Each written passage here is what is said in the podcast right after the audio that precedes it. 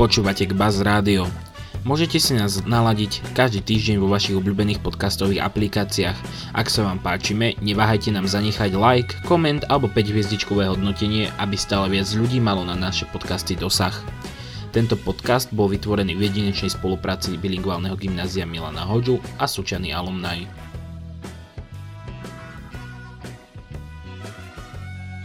Ahojte, ja som Miška a vypočujte si dnešnú literárnu epizódu tohto podcastu.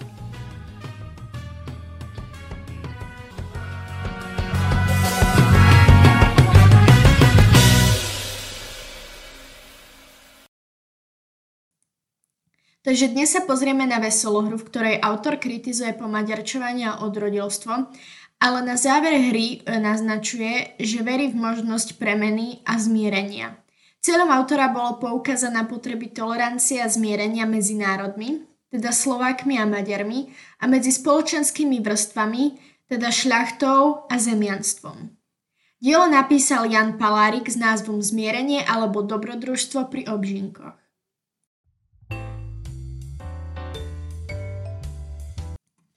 Miluša je spoločničkou grovky Eržiky, ktorá sa dozvie, že mladý barón, ktorý je podľa sobašnej dohody jej snúbencom, príde na jej panstvo. Miluša vyjadrí svoju nespokojnosť tým, že si grovka vezme muža, o ktorom vlastne nič nevie. A tak sa dohodnú na skúške ženícha. Počas dožinkovej slávnosti, ktorú odložia až na deň príchodu baróna, Grovka poniesie dožinkový veniec a bude sa vydávať za učiteľovú dceru, teda za Milušu a naopak Miluša privíta hosti v úlohe grovky Hrabovskej. O zámene informujú Capkovú i Pištu Husara, ktorý je komorníkom pánom. Mladý baron prišiel s priateľom inžinierom na vidiek a tiež nie je veľmi nadšený. A nie mu sa nepozdáva, že podľa zvyklosti rodu si musí zobrať dievča, ktoré dobre nepozná. Dostanú teda taký istý šťastný nápad ako slečny a zamenia si úlohy. Pištovi však nepovolia prehovoriť a tak ich o ničom neinformuje. V kašteli ich víta pekná grovka, ale tá nepravá. Sú jej smiešný vystupovaním i rečou, pretože hovoria po maďarsky. Víta ich veľmi plamene po slovensky, za čo si od barona vyslúži meno pán Slavka. Grovka zbudí sympatie u Rohona, ale baron začína ľutovať, že ho s ňou viaže sobašná zmluva. Nepravý baron sa začína pod vplyvom oduševnenej grovky meniť tak rýchlo, že je to Eržike až nepríjemné. Aj v jej srdci narasta zlosť na to, že sa má za neho vydať. Rohon už nedokáže dlhšie zvládať e, situáciu a vyzná lásku gra- krásnej grovke, teda Miluši. Miluša sa čestne prizná, že grovkou nie je a je šťastná, že muž, ktorý sa jej páči, tiež nie je baron, ale inžinier. Pravá grovka Hrabovská necháva však baróna naďalej v napätí. Zjavuje sa pred ním v krásnom kroji ako žnica z ľudu a barónovi sa natoľko páči, že je ochotný riskovať i nerovné manželstvo. Vyjasnenie prichádza nakoniec. Spokojnosť je na oboch stranách, všetci sú víťazi, niet porazených. Na dožinkovej slavnosti je prítomný i starý pán baron Kostrovický, ktorý mladému páru požehná. Na scéne doznievajú dve slovenské ľudové piesne.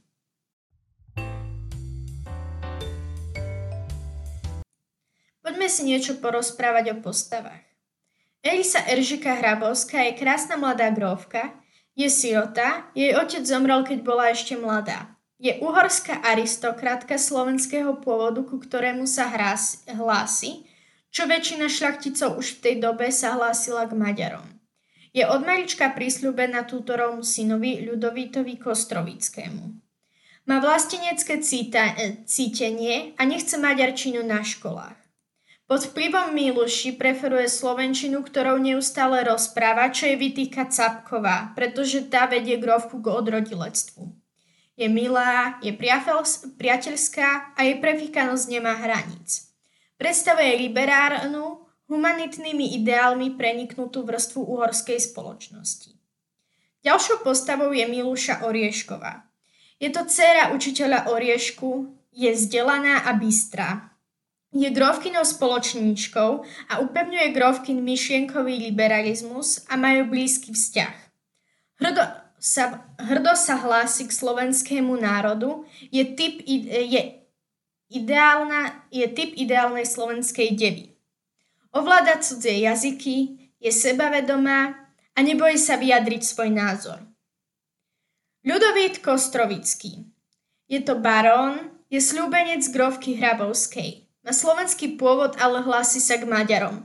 Má dobré srdce a láska mu je prednejšia pred vôľou s otca. Predstavuje ľahkomyselnú konzervatívnu šľachtu.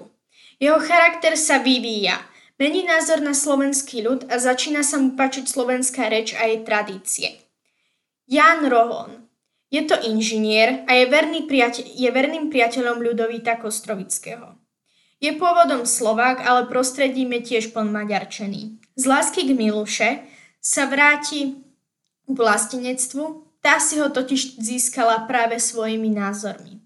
Je milý a taktiež prefíkaný ako Eržika. Capková. Je komorná grovky, je veľmi nesympatická, prísna a namyslená. Nepačí sa jej, aký vplyv má na grovku Miluša, pretože neuznáva, že sa rozprávajú po slovensky. Drží si odstup od ostatných ľudí, najmä od služobníctva. A pre svoju neprajnosť ostáva po celý čas zápornou postavou. Orieška. Je učiteľ a Milušin otec. Je horlivý vlastenec a národovec. Pišta je husar a sluha Kostrovických. Ako jediný vie o výmenách od začiatku, ale necháva situácii voľný priebeh.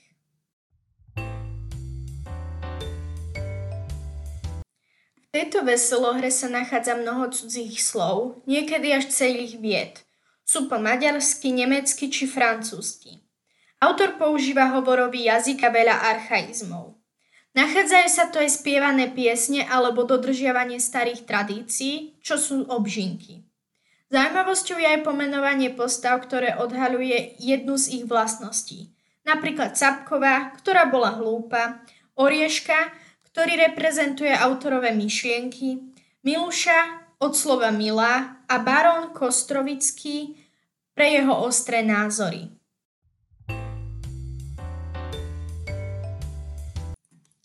Posledné si povedzme niečo málo k autorovi.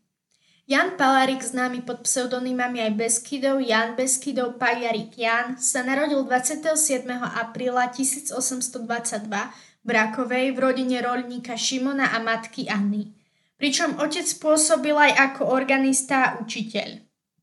Základné vedomosti získal v otcovej škole v Rakovej.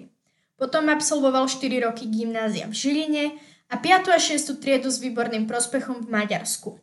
Teológiu študoval v Ostrihome, Bratislave a Trnave. Redigoval časopis Cyril a Metod v demokratickom duchu, kde sa vyjadril o e, cirkevnej organizácii hodnostárov a takisto žiadal o zriadenie e, katedier slovenskej reči a literatúry v uhorských kňazských seminároch. Za tieto články ho predvolali pred cirkevný súd, odsudili na jednomesačné kláštorné väzenie a zakázali redigovanie časopisu. Od tých čas ho cirkevná vrchnosť ustavične podozrievala, že šíri nebezpečné myšlienky a preto ho dala pod dozor na nemeckú faru v Pešti. Od roku 1862 až do svojej smrti pôsobil, v Majcichove. Spolupracoval pri zakladaní Matice Slovenskej, v roku 1868 sa zúčastnil na založení novej politickej strany Novej školy slovenskej. Taktiež sa venoval organizovaniu národného školstva a osvety. Zomrel v roku 1870.